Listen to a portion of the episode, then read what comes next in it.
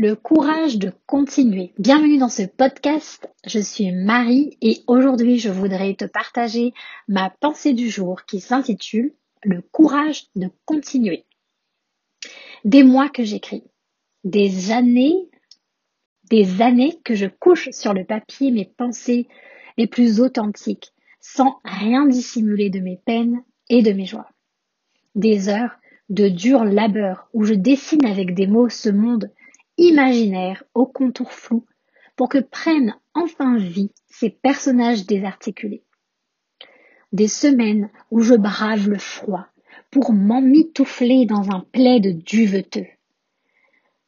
Des mois où je me bats contre le sommeil, une tasse de café à la main, alors que tout le monde dort.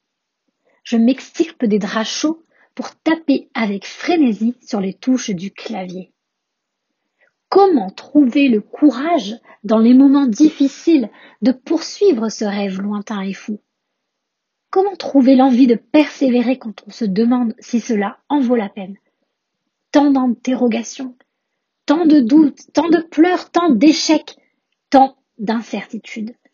Ces mots, ces phrases qui se bousculent dans le coin de ma tête, que dois-je en faire? Comment les assembler Comment les réunir pour qu'elles forment un joyeux méli-mélo? Et comment écrire avec un parfum du ciel? Comment laisser chez mes lecteurs un goût d'espoir dans leur cœur? À chaque fois que je doute, je me souviens alors d'une chose. Ma capacité vient de Dieu.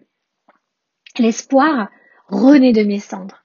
Et je retrouve alors la force de poursuivre le chemin qu'il a tracé pour moi le courage de faire les œuvres bonnes qu'il a destinées d'avance pour que je les pratique. Toutes ces années, je sais que j'accumule des victoires de l'ombre, celles que personne d'autre que Dieu voit. Ces nombreuses pages écrites pour que se forme le roman à apparaître, pour que le, le rêve s'accomplit et que sa lumière jaillisse des pages. Oui, je crois, et oui, je poursuivrai encore et encore. Car pour moi, un livre, c'est de l'espoir en bouteille. Je suis Marie Gufflet, vendeuse d'espoir en papier et souffleuse de rêves en forme de mots.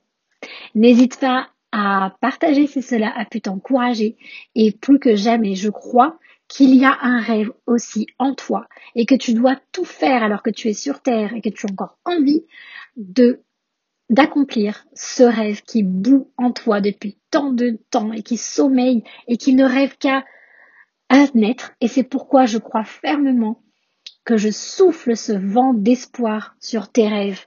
Sois béni. À bientôt.